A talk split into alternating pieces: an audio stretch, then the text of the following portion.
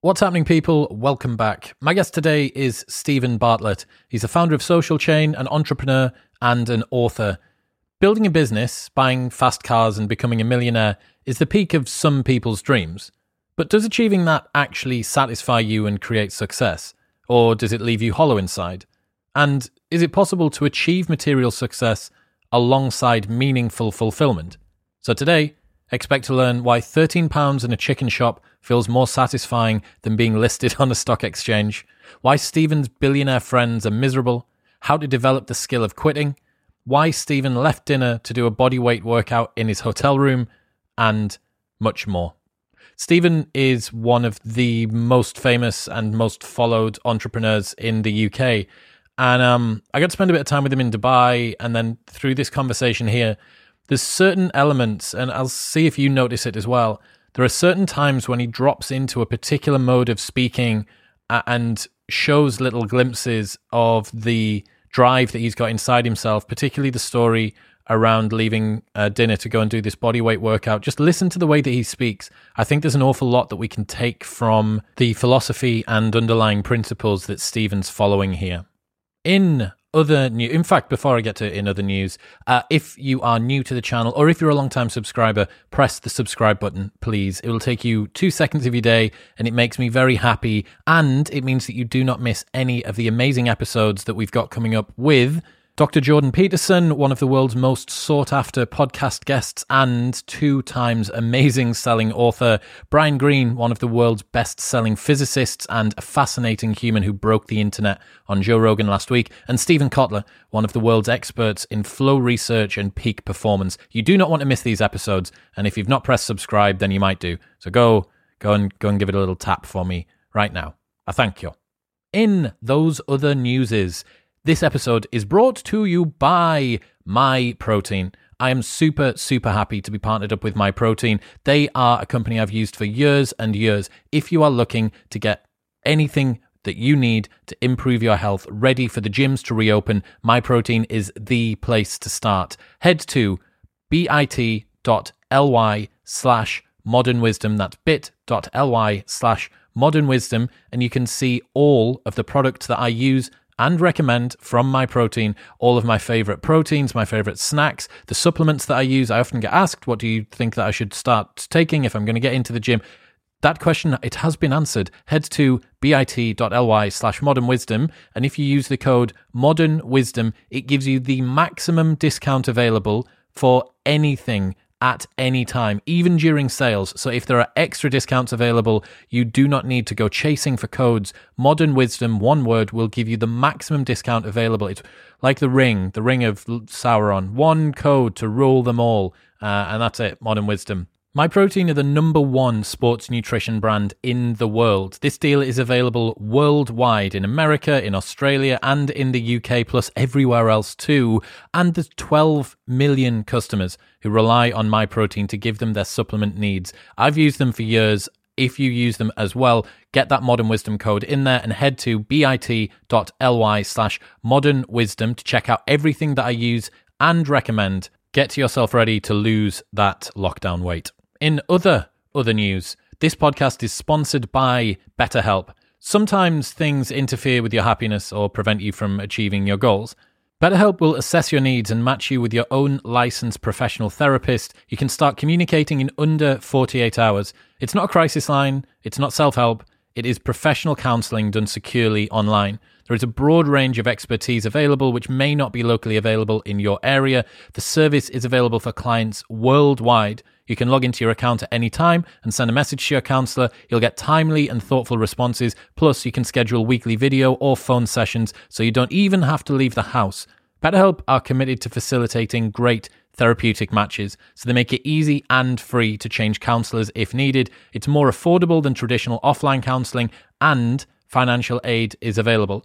I've been saying for years that far more people than realize it would benefit massively from therapy. You don't need to have something wrong to want to make the state of mind that you exist in better. The number of people who don't think twice about getting a PT but haven't considered getting a therapist blows my mind. You could benefit hugely by having someone professional just so that you can talk through the things that have perhaps been a burden for years. And BetterHelp want you to start living a happier life today. You can get 10% off your first month by going to betterhelp.com slash modern wisdom. That's better, H-E-L-P dot com slash modern wisdom. And you will automatically get that 10% discount off your first month. Over 1 million people have taken charge of their mental health with the help of BetterHelp. BetterHelp.com slash modern wisdom. But now it's time for the wise and wonderful Stephen Bartlett.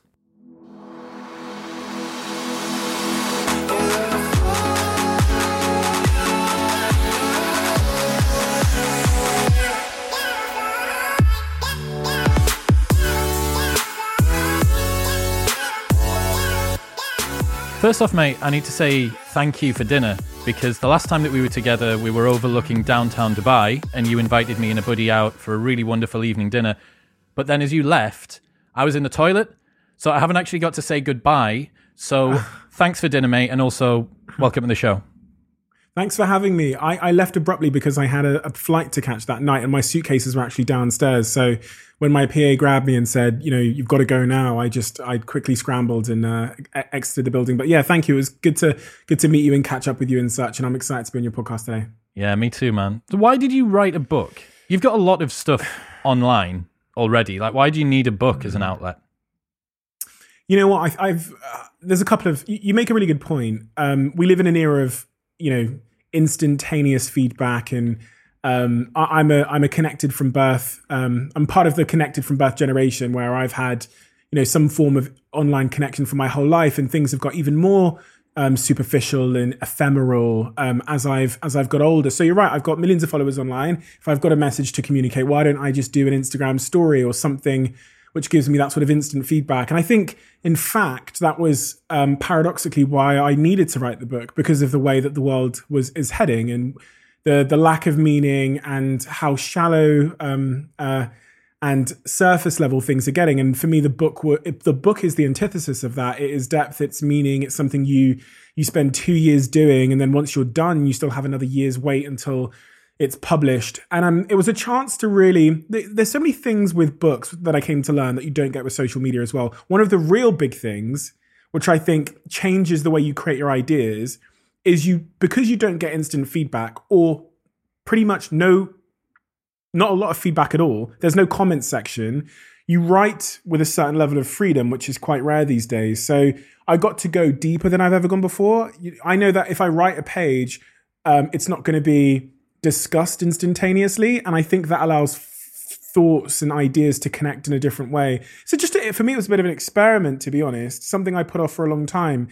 But um, just to conclude that point, there was one day where I looked at my diary from when I was 18 years old, and in the front page of it, I'd basically written that I wanted to be a happy, sexy millionaire. And I, I read that when I was 26, and I, you know, built this massive business, and I was traveling from one country to another. And that was the moment where I thought I wanted to write the book because it dawned on me how dumb I was to aim for that and how many other people are. An interesting point around the instant feedback. I had Seth Godin on the show, and he oh. said that about a decade or a decade and a half ago, he removed comments from his blog. Remembering he's one of the biggest bloggers on the planet. And people say, you can't remove comments from your blog. It's a blog. You're not allowed to do that. And he was like, well, I know if I leave comments on, I'll just add an extra caveat here and a little bit of a justification yeah. there because you're writing to preempt what people are going to say back. Yeah. And I think, yeah, the um, the low tech solution of just words on a piece of paper is uh is good. The title as well, Happy Sexy Millionaire. we tempted to call it just be consistent for a really long time? No, so the the title, as I say, comes from when I was 18 years old. So I'm, I'm an 18 year old kid. I arrive in Manchester, and um, I decided I'm going to drop out of university. I know what I want from my life. I've it's for me, it's pretty non negotiable that I'm going to become one way or the other a very successful multimillionaire at a very young age. That was it was always from the age of 14.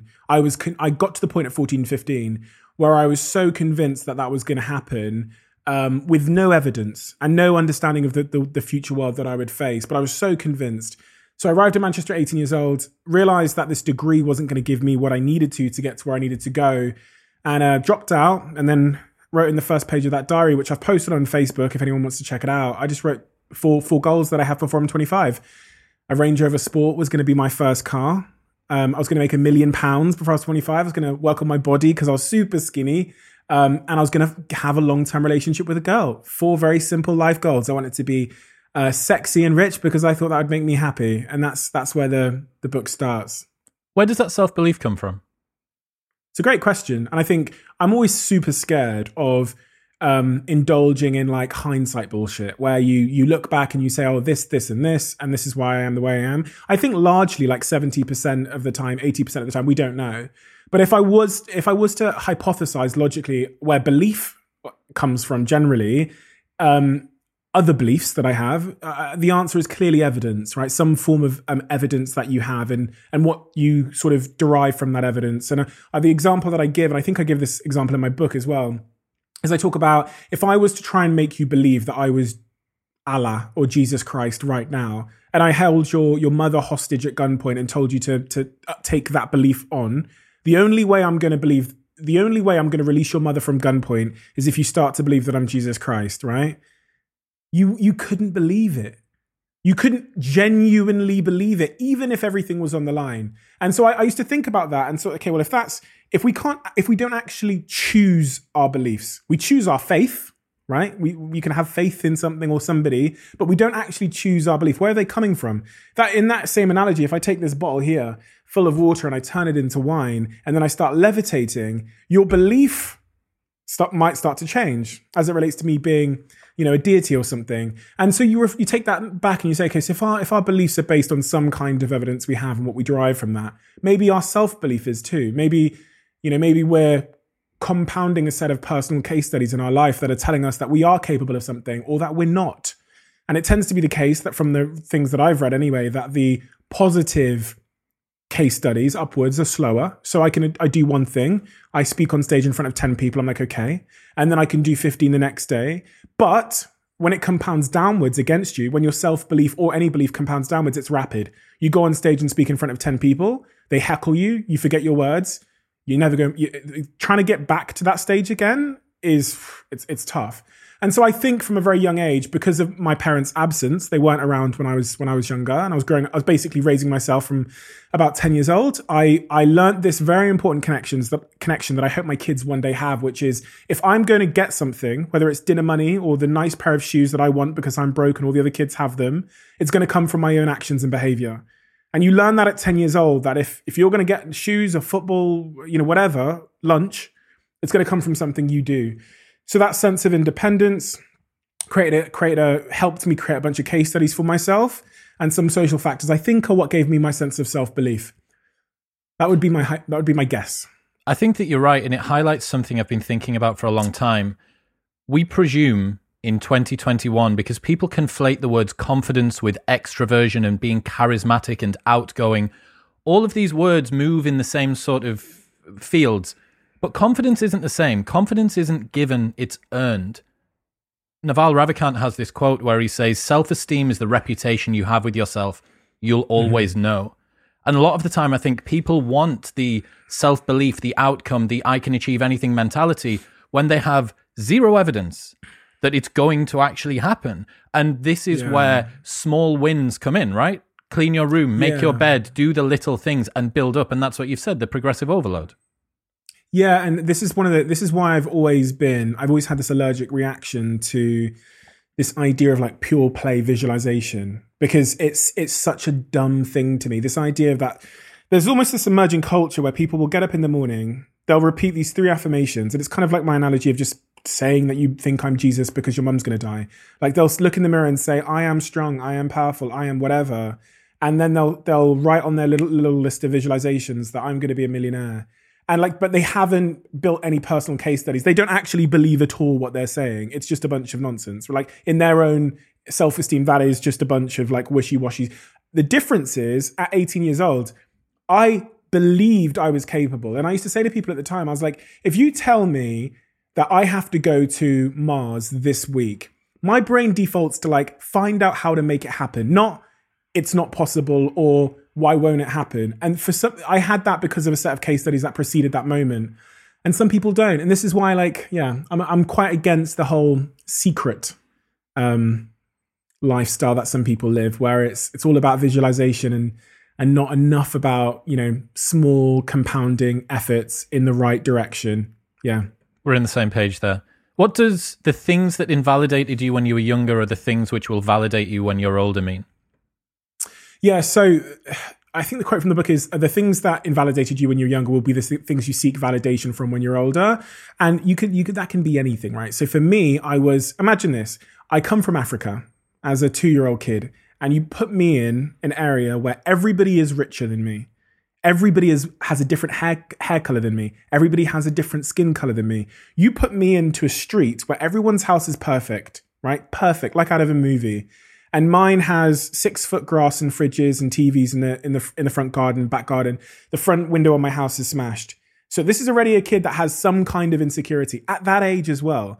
And so I was invalidated by that. I was invalidated because the things that made me feel invalid or insecure were like money and the fact that I could never have a girlfriend or have a girlfriend come over to my house because it was a shithole. And so as I got older, you get to 18, you're like, I'm going to try and fill that hole. And so the things that had invalidated me when I was a kid, which was like um, female attention or money or whatever it was, became the things that were most valuable to me in my perception to to um, to seek and to chase when I was older. And you see this no matter who you speak to, whether it's your dad invalidated you by, you know, giving you the impression that you could never be like him or you weren't good enough. And then, you know, most of my billionaire friends, I think two of my billionaire friends, and I haven't got that many of them, uh, both of them have almost an identical story where their dad invalidated them when they were younger. These are two billionaires you would know, and they spent their, the, you know, their early years ruthlessly chasing that validation from somewhere. Um, yeah, isn't it interesting that in the meritocracy, quantifiable metrics of success world that we live in now, that we can look at someone that has the billion pounds, but the completely uninternalized, unactualized sense of self love and consider them a success because we never yeah. get an externalized scorecard of their internal state.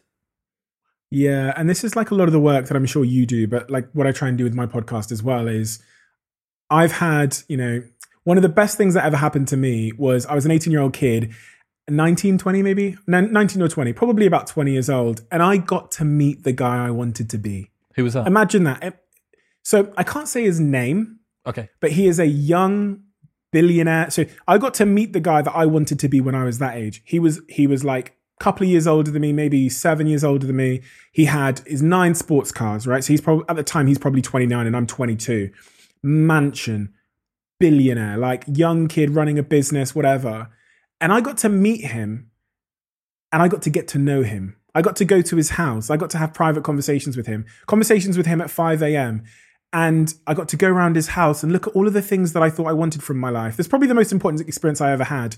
I got to go into his Louis Vuitton room upstairs and look at all of the Louis Vuitton bags he had. Nine rooms full of uh, fur coats, Louis Vuitton. One trainer room, which is bigger than my house now and it's all rainbow, like perfectly color coordinated all the way around the room. And then I got to go downstairs and speak to the guy for hours, and he became a friend. He's been my friend for about five or six years, and miserable, miserable, and um, probably the last person I'd actually want to be. But on the surface, he, ha- he had, he was the mousetrap. He was everything I was chasing, everything I thought I wanted. But when I got to go behind the scenes, the last person on planet Earth that I want to be, deeply miserable and tormented. And he wants to be normal, normal in his own words. He said to me one day, he, he sometimes goes to supermarkets and puts stuff in the trolley just to act like he's a normal person. And, and he doesn't actually buy this. And it's just, I was just like, fuck you know, you've got it all wrong. Stop. And and this is again part of the inspiration for the book, which is like I got to see that stuff before I I, I got to you know run down that hedonistic treadmill, and it and it helped me turn back. Yeah. Can you tell us about this story about the cushions in the chicken shop and the satisfaction for millions of pounds? I really oh, like that. Yeah, jokes. Yeah, so I remember this day very vividly. I was actually I didn't write about write his name in, in the book, but I was with my friend Anthony Logan. I think you might have met Anthony. We did in Dubai. Did you meet Anthony Logan? Yeah, yeah I was sat next to him. So I was with yeah, so I was with Anthony Logan in Manchester, this this uh, place called Living Room, and um, I was really really broke at this point to the point where like I genuinely on a day to day basis didn't have a pound to, to feed myself. So I was taking every day at a time while I was trying to start my business. And I went into this place called Living Room, which was this like takeaway place, this food place. And I'm sat there and I put my hands, I think, I think a pound coin fell out of my pocket. And as I went, reached down to, to retrieve it, um, more, there was so much more money down the sofa. And I just went around all of the sofas in this it's like restaurant place. And i managed to retrieve about 13 pounds in total. And I, it was like the best day of my life. At the point i was at in my life where i was living in moss side in a, above a chinese takeaway in a house that was battered and full of rats. Finding these pound coins in that um in that restaurant that day felt like a gift from god. And i abso- an absolute euphoria. And i think what i write about in the book is that day that moment where i found that 13 quid which meant that i could eat for maybe the next 10 days or so was was like 30 times more euphoric than the day I woke up in that five star hotel in Manchester and I looked at my phone and someone had texted me saying, Oh, the company's now public. And you know, you do the mental math about how much money that means you now have. Um, and I just felt total, totally numb. And I contrast those two moments in, in my book and this is where I kind of start to introduce the idea of like you know bring the Stoic philosophy into play and and why those and, and contrast and and why those moments felt so different. The day that I became you know a multi multi millionaire versus the day that I found thirteen pounds in a chicken shop, um, I were, were two completely different days. One was euphoria and one was um, anti-climax. It's actually when you expect something to be a certain way, when you expect it to be euphoric and it's not, it actually becomes a negative, which is interesting. So when it, when you and this is the whole idea of like I mean this is a, a general principle about expectation and reality. Like the difference between what you expect and what you what you get is your level of satisfaction. And in that moment, I was I've always expected that day where I became a multimillionaire to be confetti and marching bands and euphoria. So when it wasn't, and when it came in below my expectation, it was actually a big negative. Yeah, until I uh yeah, until I did some mind games. Can we sink into that time? How do you get yourself to a place where you can leave your company? This is, as you say, a young kid who's never really had money, who's never really had quantifiable metrics of success. A lot of people would struggle to give up the good for the great. Is is quitting a skill in that way? Yeah, quitting is definitely a skill and it's really underrated. I think, you know, people spend a ton of time you know, words are really shitty. This is one thing that I, I really came to learn in my book is most of the time, which when we try and answer difficult life questions, we get trapped in words. And like, I love you. Do you love them? Is, is this your passion? We, we, we forget that these are actually human words that some other guy made and attached some um, definition to that they felt or they were trying to describe in their life at that time. And so it's like crazy. As I'm writing this book, I'm I'm trying to answer these questions, and then like n- most of the time, the question is answered by questioning the question. Something we just never do. We accept words, right? Um, and to get to your point about quitting, one of the things we hear in society, which has really held people back, a set of words, is like quitting is for losers, right? Your quitting is seen as this really, really bad thing. You don't, you just prevail. But but then they glamorize starting, and starting is seen as this, you know, this you know, amazing to be admired adventure that people go on, whether it's starting a business or a hobby or whatever. And but the crazy thing is the often unappreciated but very important necessary thing you do before you start something else is you quit something. And quitting and starting go hand in hand, right? In all facets of our life. Like a monkey swinging through the jungle in Costa Rica, they have to let go of the last branch in order to grab the next. Quitting in itself is just as much of a skill as knowing when and what to start. And in my life, quitting decisions have quite literally defined me. Quitting school, quitting university, quitting my first company, Wallpark, where I'd still be now trying to make it work.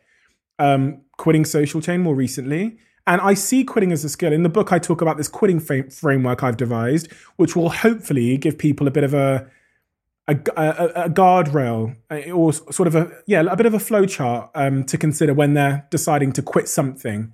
I've quit effortlessly my whole life, and I've never known why. I've never known why quitting has always been so easy for me. But but when I got time to write out what my brain is doing, um, it started to make very logical sense. I'm very, very logical in the way that I think, and quitting has always been easy. So I presumed it was some kind of logical flow chart. And what's, that's what I. Uh, what's the process? So if you're thinking about quitting something, whether it's a relationship or a job or whatever, And I wish I had my book in front of me because it's it, it is quite an extensive. Oh, I do.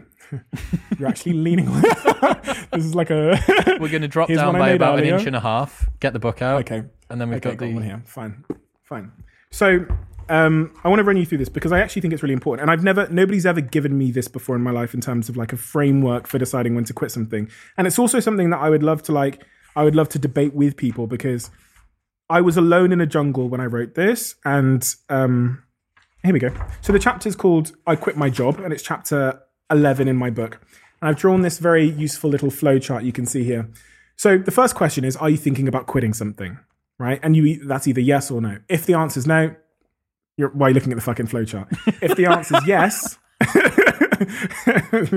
go to the next chapter in it.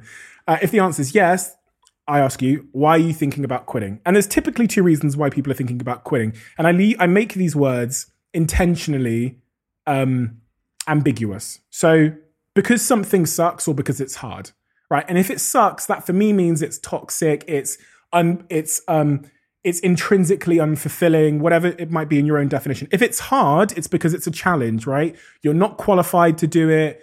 Um, it's difficult, like running a marathon. You're on the 22nd mile or whatever.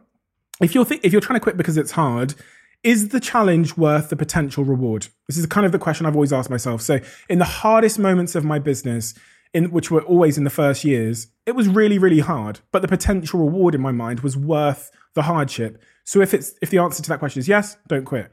If you're doing something hard that isn't worth the potential rewards, quit. Right? Let's move to the other side of the the, the, the um, flow chart.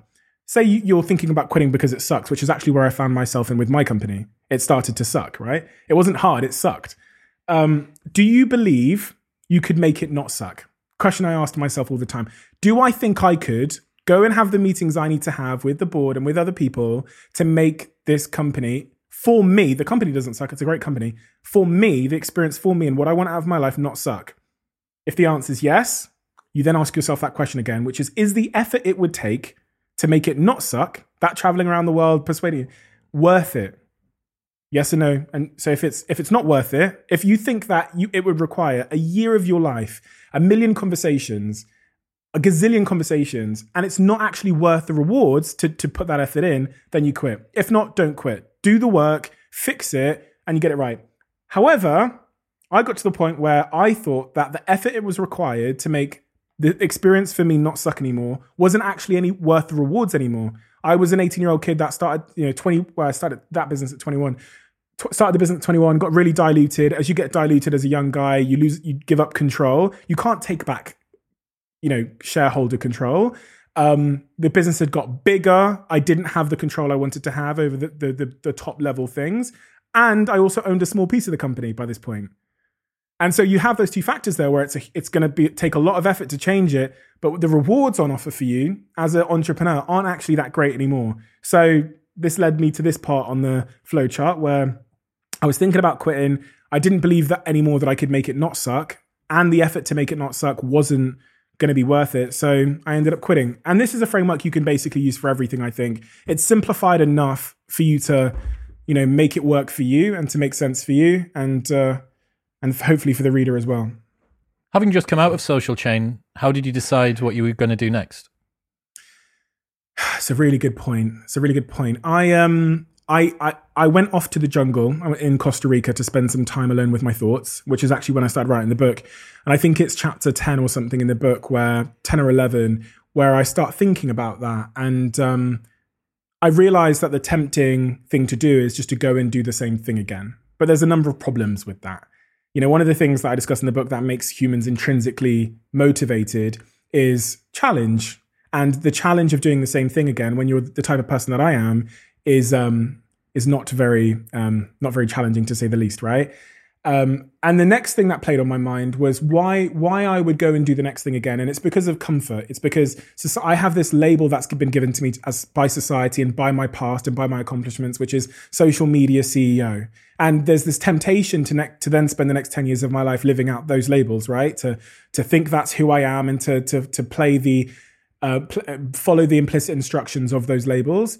And I, I, I dwelled on that and thought that this is probably why a lot of people get themselves into these like midlife crises where they they lose their intrinsic joy for their work and they they they start to question who they were because they let society or their past or their mum define who they are and then they just played that role until they got to 41 years old they're working at KPMG and they're thinking about jumping out the window. And so I thought the most the most intrinsically rewarding way I could probably live my life was to resist my labels and to go back to these because labels as well they, they're just a bunch of really unhelpful words that we give ourselves to make ourselves make sense. So I thought, you know, go back to the fundamentals. What am I? Right? Who is who am I? I'm a guy with a bunch of skills that loves so many things. I don't have one singular passion. I have tons of passions. I like music and playing with my dog and my niece and I like art and I like video games and FIFA and football and business. I didn't like social media. Like I'm not a I didn't come out of the womb. My passion wasn't social media. The th- social media didn't exist when I came out of the womb. So how could that be my innate passion anyway? But there's principles about that job and that I did like. I liked working with teams. I liked having a big ambition. I liked the challenge. I liked um, storytelling. And these are things that can can apply to any industry. So I resisted my labels. And over the last, since I've left, about nine months, I think it's been now, six or nine months, somewhere in that region, um, I've just resisted my labels. I wrote a book. I, have learned to DJ. I'm, I've got a big theatrical show that I've sold out in Manchester, written and directed by me. The music's done by me. I've been working in a, one of the biggest biotech companies in the world um, in the mental health space for the last six months. A $3 billion biotech company. I've been working at Huel, which is the fastest growing, um, like consumer, it was the fastest growing e commerce company internationally in the UK. I'm on the board there. Um, I'm about to accept a, another board role at one of the fastest growing companies in a completely different industry, in the beauty industry. And why the fuck not? I, I thought to myself that like, you know, this is what I, this is how I would behave if I truly resisted my labels. And I and my inspirations that hang on the walls in some of my rooms in this house, Elon Musk or Kanye West. I don't love all of their ideas, but the thing I love and admire most about those individuals was they didn't let their past or a label or anything define define them. Um, Elon, you know, Zip2, PayPal, SpaceX, Tesla, Neuralink, and Kanye started as a producer, and they said, "You're a producer, you can't rap." And he not only rapped, he put on shows and clothes and shoes and choirs and everything, and that inspires me. I think that's a free way to live. I think everybody, the vast majority, 99% of people, don't live freely. They live confined by words um, that you know their mum or dad or themselves have given them, and those words are restrictive. And why be restrictive? I'm going to die anyway. It doesn't fucking matter. So, yeah, I think um, I think one of the central themes of your book is to remind people that much of what we're told by the culture at the moment will not make them truly happy or fulfilled. That identifying exactly. that is great, but how can people actually rid themselves of those internalized values that don't serve them? I think one of the easiest ways to do it if I had to just give a simple way, it's like to constantly question the question. Um, maybe that's my single greatest skill or gift.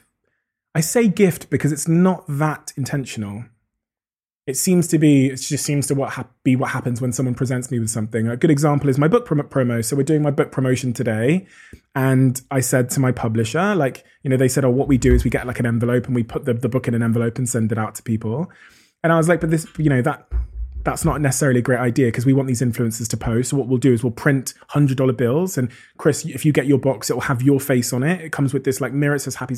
This big like Instagrammable box, and we'll send we won't send a hundred, we'll send a thousand. And I'm and they go, oh no, but that's not how it's done. Why would you do that? And I'm like, well, think about it from a psychological perspective. If I see something three times in a short period of time, if we can get them all delivered on the same day, we get the world's biggest influencers.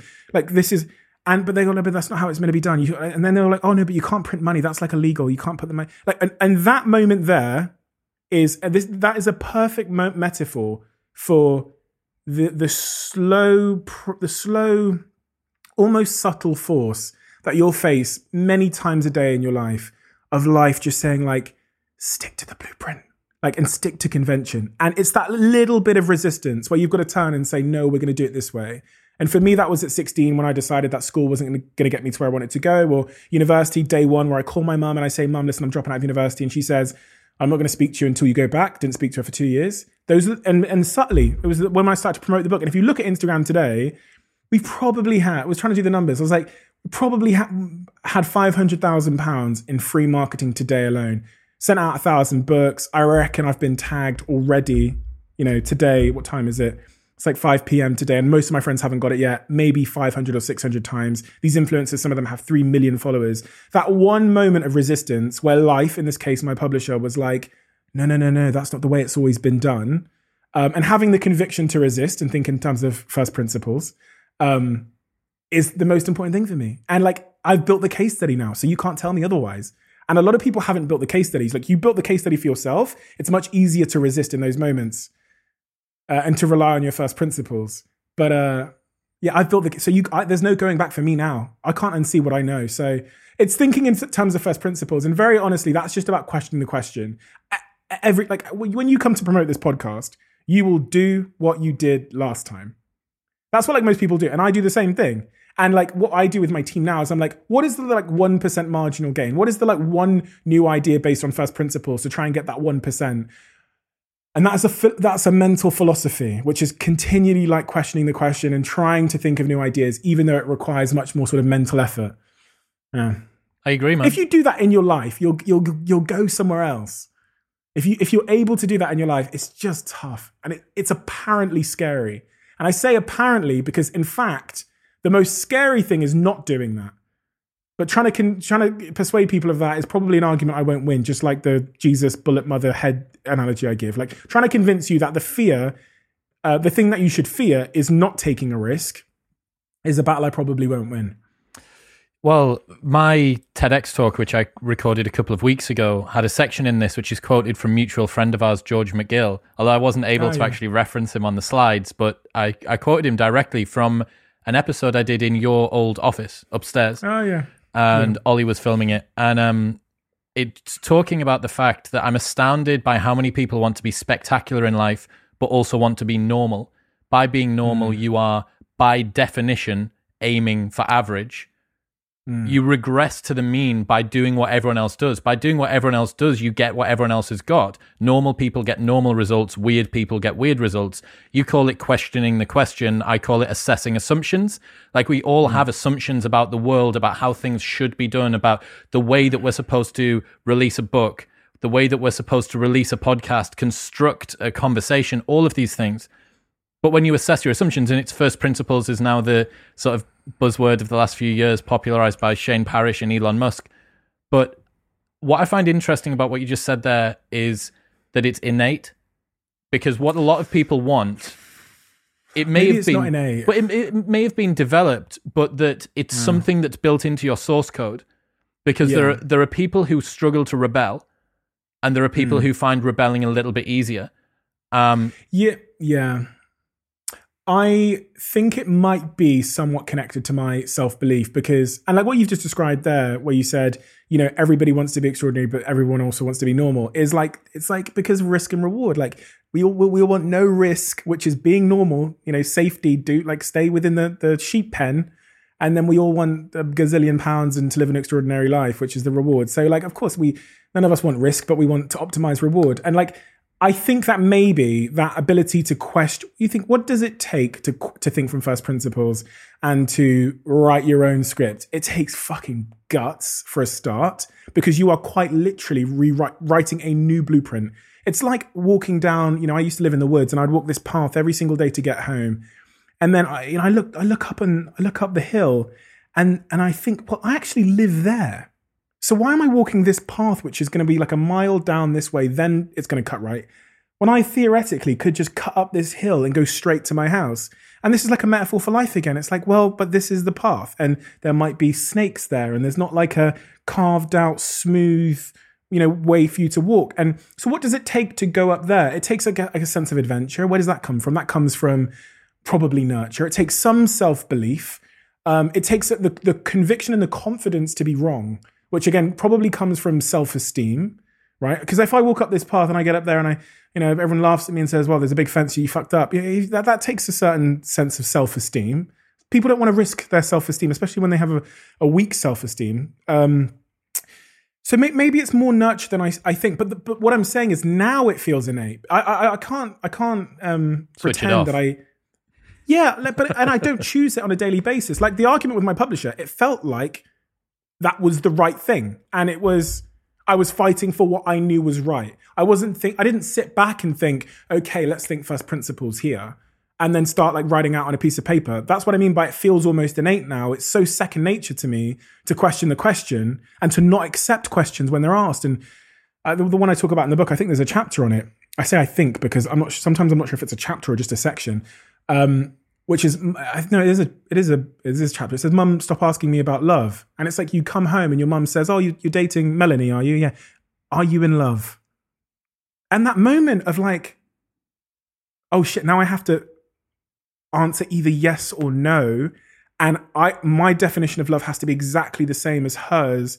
And if it's no, then fuck, what's wrong? Right. But and if it's yeah, and then like, but if it's yes, then that means I'm getting married. And the the unnecessary pressure to like slide into one of these binary boxes doesn't help my relationship with my girlfriend. Do you know what I mean? So why we why do we fuck around with these questions when they're like really unhelpful? And and what that's another thing I uncover in the book, which is like how invalid question, so many of the questions we ask ourselves are. You know, I, I think I say in the book as the example, what number is blue? And it's a perfectly reasonable question because you know what numbers are and you know what blue is. So what number is blue? And it's the same thing. Are you in love? Have is this your passion? You know what you are. You know what passion is. So are you just because you can put two like just because you can ask a question doesn't make it mean it's valid or worth answering or worth stressing over or worth overthinking over. And like 70% of the young kids in my DMs are messaging me because they've trapped they've, they're imprisoned by a question that society's trying to make them answer. Steve, I'm 22 and I haven't found my passion. And they're like they're like some of them are like verging on suicidal because of these questions genuinely. You look like you i'm like bro fuck i don't know what my fucking passion is either. Just like stop asking yourself shitty questions and like follow your your joy and do more of the stuff you like and less of the stuff you don't like. And that kind of foundational thinking and not this sort of binary jump in this box um, thinking is is freeing again and it lets you live a more yeah peaceful life if people shouldn't be trying to find their passion, what's a better question that they should be asking themselves? So the problem with the word passion is it's it's inherently binary. It's like inherently too binary, but it also comes with a definition that you don't actually know, right? So like a good example would be a good example is like the word like love or passion. Like I love my dog. I love Marmite. I love my girlfriend. I love my mom. Lamborghinis. I love, love, love, love, love. We spray this word around so like ubiquitously that we don't actually know what it really means. And it means different things apparently in different situations. And so if someone comes to you and says, Do you love Jenny? And you think, well, fucking like, oh God, you know, I, I don't know what you mean. I have to understand your definition of that to understand if I can fit in the box you, you've just asked me to jump in. Um, with the passion question, I tend to ask myself in my life, it's like, am I enjoying this? You could ask yourself, am I happy? Do I um, do I feel good? These are like more foundational questions, which are subjective, and it doesn't require me to know your def- definition of the words and then to fit into it in a binary way. That's probably what I ask myself in my life, which is like, does this feel good? And as it relates to my time at Social Chain, in the end, it didn't feel good anymore. And as I say in my quitting framework, I didn't think I could change it. And even if I could change it, I didn't think it would be worth it. So super easy decision. Not brave, not courageous. brave to stay. Imagine something not feeling good. You don't think you can change it, and you, do, uh, you you you think you might be able to change it, but the rewards of changing it aren't worth it, and you stay. That takes courage. I don't have courage. Like people say this when I dropped out of university. Oh, you're so brave. No, no, no, no. Brave would have been staying in a situation I hated and, and toughing it out. That's courage. You know what I mean? So again, this is a the war of words and how it ruins people's lives. I get it. I think the main thing that I learned from 1984, reading that, is the volume of your vocabulary and the accuracy of the words that you use directly influences the quality of your thoughts. And what you're relating to here is that any word is just mm. the nearest approximation for a notion that you have in your head. All of the things, yeah. all the things, the emotions, the concepts that you're trying to convey, you find the nearest possible term linguistically apply it to that, and then try and get across something which is subtly slightly different. We all, uh, Schadenfreude, German has some wonderful yeah. words that we don't have. And this is one of the interesting things about hearing them because you go, oh, that's almost like a thing that I didn't know. It's like a thing that Yeah. didn't exist until there was a word for it. Mhm. And, and this is exactly, yeah exactly what elon talks about with neuralink as well and why they're you know he talks about the loss in communication but also um how if in terms of like computers and the bandwidth they have versus like our vocabulary i think it's the same thing. The most foundational thing that i the most foundational vocabulary i have if it, if you were to call it a vocabulary is like how i feel and my sensory experience. And then you're right i try and communicate it with another person um, using these words that we've all agreed mean something, but you've experienced one thing, I've experienced it, and we've said that the word is love. Is is that the same thing? You're, and there's a loss in there's loss in translation there, and that's why I try and take it. I try and take take it back to foundational things, which is like how do you feel? Because maybe that's your first language, and maybe it's the language which is easiest to articulate for most people. Like we know we have we're quite good at understanding how we feel, but these societal Instagram, movie, magazine inspired words like bae and love and passion. These ones are confusing for me. And there's a greater loss in translation when they come with all this baggage, and especially when they're really important words like love and passion. These are the most important decisions we make in our life. And we've distilled it to four letters, and we all have to say yes or no. This is a risky fucking game to play. And, and that's why I wrote the book, the, chap, the chapter in my book about like, mum, stop asking me about love because I'm like, this is not an interesting, this is a dangerous and risky a useless question to ask me. talking about Instagram, how is following Kylie Jenner a type of self harm? Yeah, this is something that I thought about a lot in the in the book because you know I've got a lot of Instagram friends, a lot of girls that are Instagram influencers that I've known for a long time, and they seem to have a five x greater prevalence of mental health disorders. I've always wondered why that was. Then I spoke to Johann Hari, the you know the famous author of, of Lost Connections, and he after reading his book and having him on my podcast, he talked about the nine real reasons why people are getting depressed and anxious, and it started to make a bit more sense to me. And then I went and did my own reading and studying for my book, and a lot of what I was looking at is how our mind works and how it makes its decisions and how it makes these split comparison oriented oriented decisions that we needed to make in order to survive.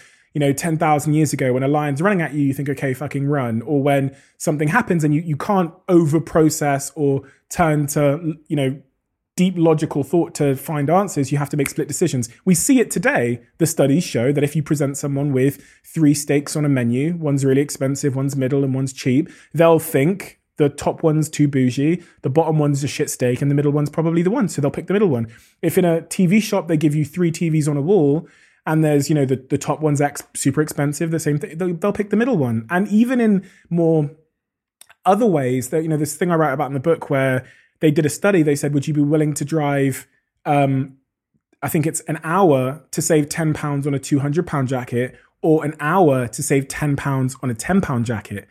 It's an hour and you're saving ten pounds, but the way people make that decision is totally different. They think, well, I'd rather drive the hour to save ten pounds on a twenty pound jacket, but it's an hour of your time and a ten pound save. Well, These aren't logical decisions, and the same applies for Instagram. We make very um, and another example that I'd like to give is I remember when I got my first phone, my, my Nokia brick phone, and I could play Snake on it. I remember feeling like the bee's knees in school. Going into school, I had polyphonic ringtones. I was the man, my big aerial. If I had that phone today, how would I feel?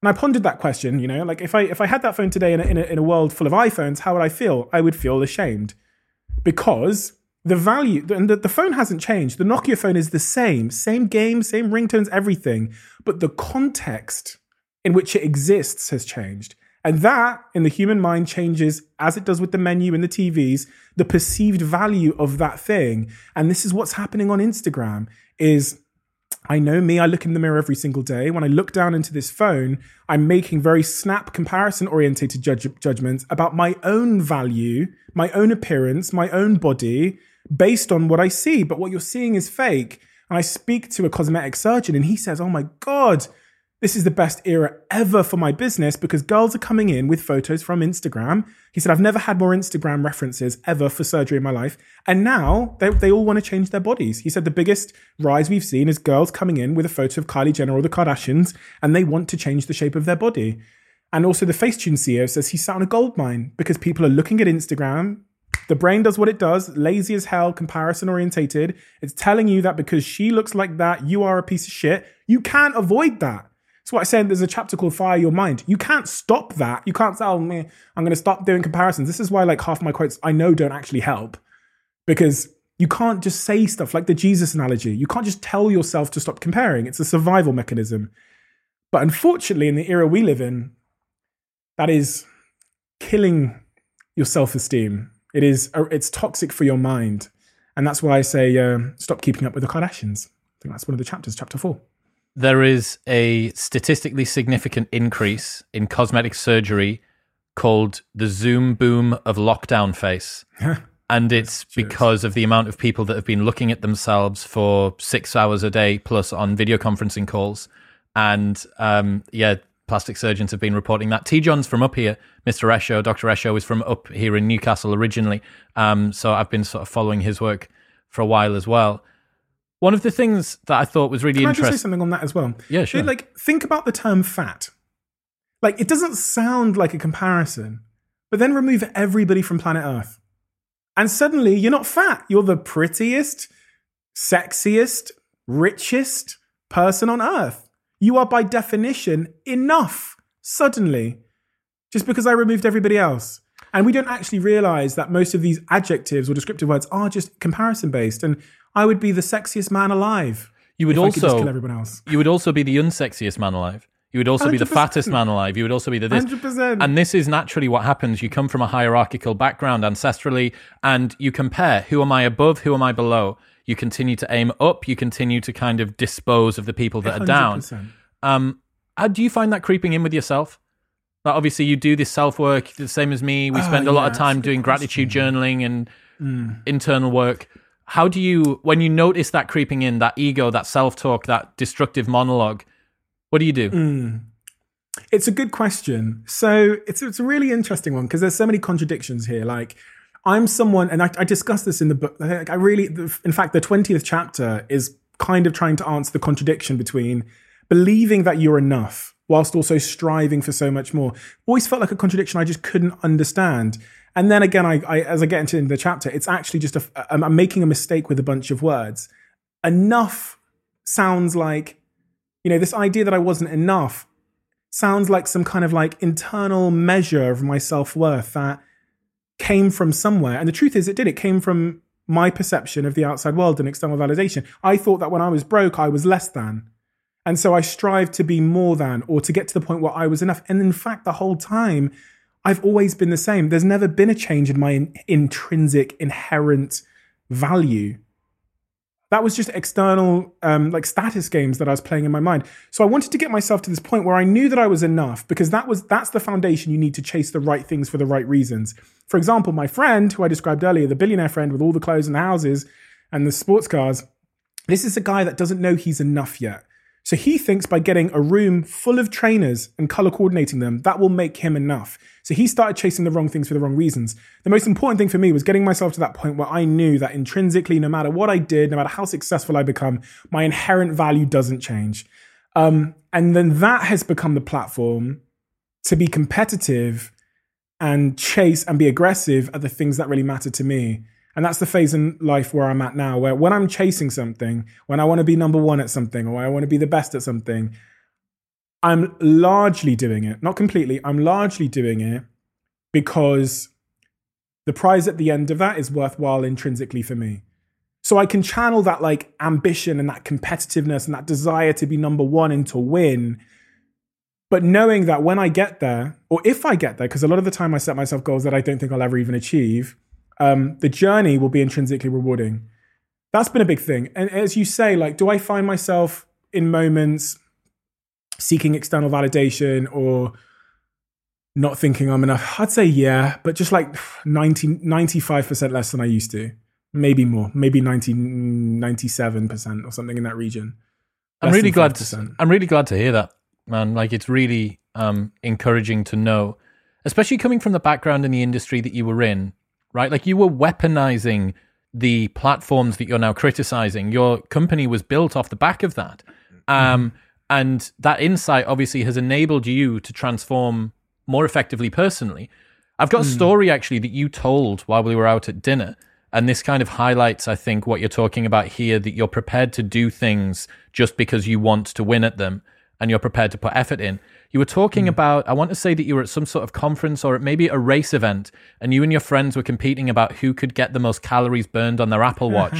and you noticed done one of your friends on a Sunday night at the end of the week was in the gym training. So you decided hmm. to excuse yourself and then go and run sprints on a set of stairs hmm. nearby. I was I was at dinner with like Philip Green's family, the very notorious billionaire. I was in Monaco. They'd invited me for dinner. Uh, first time I'd met the full family. Um, yeah, very important dinner in this beautiful, beautiful restaurant in Monaco. And me and my friends have spent 10 weeks tre- every week competing against each other, six friends, to see who can do the most calories. But then also you can compete individually at the same time. I'd never lost. I never lost. I wouldn't allow myself to lose. So for nine weeks, I hadn't lost. I'm in the tenth week. I'm at the dinner. It's um, eleven o'clock. It shuts at it, the competition closes at midnight. And I look down and I just see Dom McGregor, my old business partner, who's in the group. I see him doing a workout at eleven, quarter past eleven or something like that. And I'm at this dinner, and yeah, I have a personal philosophy where like I'm not going to voluntarily lose. Something else might be the reason I lose, but it's not going to be. It's not going to be a decision that I make, and it is a decision. So I said, just gonna. I said to the people at dinner, I said, I'm just gonna excuse myself. I'm Just gonna walk back to the hotel. Fucking sprint back to the hotel across the street. I'm up in the fucking the bathroom in the the hotel, and I, I put my phone recording, and I start recording a video for them in the group, and I start doing a HIIT workout, and I'm I'm screaming at the phone. I'm telling them, I'm saying, never try that again. You never try and do me like that again. And I beat them. And I never lost. I never lost that competition. I've competed against all of them individually for 10 weeks and then the whole group collectively. And I wouldn't lose. And I don't let myself lose.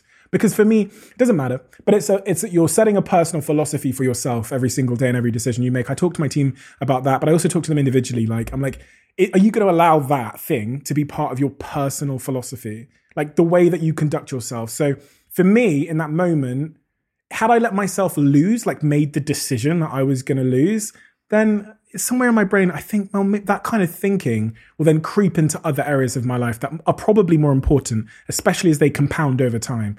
So I just make the decision that I'm not going to choose to lose. And that was that story. But it's an insight into the way that I, the way that I think. I love that story, man. That's why I've remembered it. What do you think Stephen 10 years from now would tell Stephen now? I mean, the only way that I could answer that question is by going back the other way and saying like, what would 28 year old Stephen have told 18 year old Stephen? So because that's all I know now, now, right? So that's the experience that I can draw upon. And he, I would have told 18 year old Stephen, like it's funny because I ask people this question, like really successful people, and they all tend to answer the same way. They all said, Are you going to do the like, same thing? Are you going to fob me No, off I'm with gonna an try and be slightly repurposed So when I- answer from them? Look, like I I asked Rio Ferdinand last week. I asked uh, Ant Middleton, and they all say nothing. No, Noel Clarke was the one asked. They all say nothing because it might like upset the you know the domino effect of the thing that led me here. But for me, it would have just been more conviction. It would have been like experiment even more and and fail faster. I think, you know, I'm 28 now. I think I could have got to where I am now by probably about 26, 25, 24 if I just failed faster, had more conviction. And then the other thing is focus. So, and these, it's almost like a bit of a paradox for me to, no, it's almost a bit of a contradiction for me to say to experiment more, but to focus, right? But when you choose your experiments, you, you double down and you move fast and hard and aggressively in that direction. And, and, and the worst possible case scenario is doing loads of experiments but with with low focus right? So now in the phase of my life uh, that i'm in every experiment i do i pick more selectively and i apply more focus whether that's in my business my personal brand my podcast whatever it is my book um, and that's the point of conviction i think it will get me there faster it will allow me to achieve more and it will uh, accelerate my personal development and bring the day where i'm my best version of myself one step closer. Although that that day will never never arrive. It's always going to keep moving away, man. Thank you so much. It's been uh, it's been long overdue catch up since we were last together yeah, in Dubai. you, bro. You're killing it, and I love I love what you're what you stand for. It's such a powerful podcast that you have, and I think you're getting the you're getting the credit that you deserve for the content you produce. And it's not it doesn't take long for I think someone that's making great stuff there's a bit of a lag on it sometimes to get the credit they deserve for what they're producing. and your consistency is inspiring as well because that's the thing that I think sort of comes before great success is just someone that shows up every day and just you know follows does, does something that they love. So if i could bet if you were a stock and i could invest i would invest. Thank you man. Yeah. thank you very much. Yeah my dad used to say form is temporary but class is permanent. And uh, yeah. i've always i've always held that with me. Happy sexy millionaire will be linked in the show notes below. Usually when i talk about the book i like pick it up like this. but um, it's currently at the Royal Mail depot for me to go and collect. So I'm oh, going to do it? that before it closes. Yeah, what a bastard. Um, so I'm going to go and collect it. But man, um, congratulations, really well done. Seeing someone who's young from the UK swimming in the circles that you do, and personally for me as well, utilizing a team the way that you do, personal branding team, small, focused. Um, it's really inspiring in in the in the right form of the word, right? It's somebody who's grinding through the operations, who's being very open and transparent about the things that they do and about their failures. And um, long may it continue, dude. I think the UK's lagged behind in this sort of yeah. arena, whatever you want to call it. This sense making, insight, sort of entrepreneurial vision world for far too long, and it's our language right? So mm. if you're part of the if you're part of the, the sort of the, the new age of the British Empire, then so be it. I love that. Yeah, it's so true. No, you're so you're so you're so right. And the, you know, at some point you get the temptation. People say, "Oh, go to LA." They try and persuade you to go out there and. You're going out for a month. Don't say that. I know that you're no, going out for a month in a couple of weeks' time.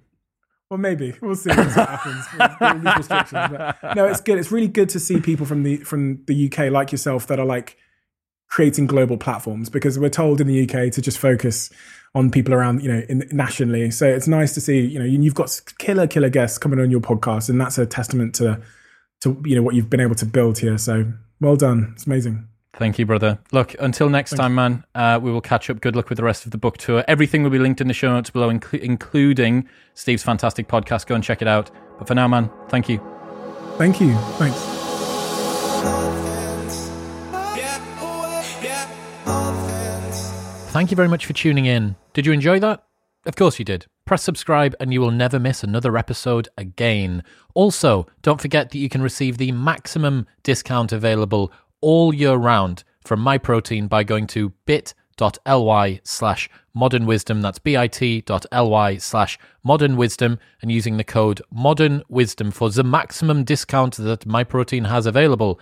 Also, you can get 10% off your first month of counseling with BetterHelp by going to betterhelp.com slash modern wisdom. That's better, H-E-L-P dot com slash modern wisdom. You could upgrade the texture of your mind and BetterHelp are here to assist you in achieving it. But for now, goodbye, friends.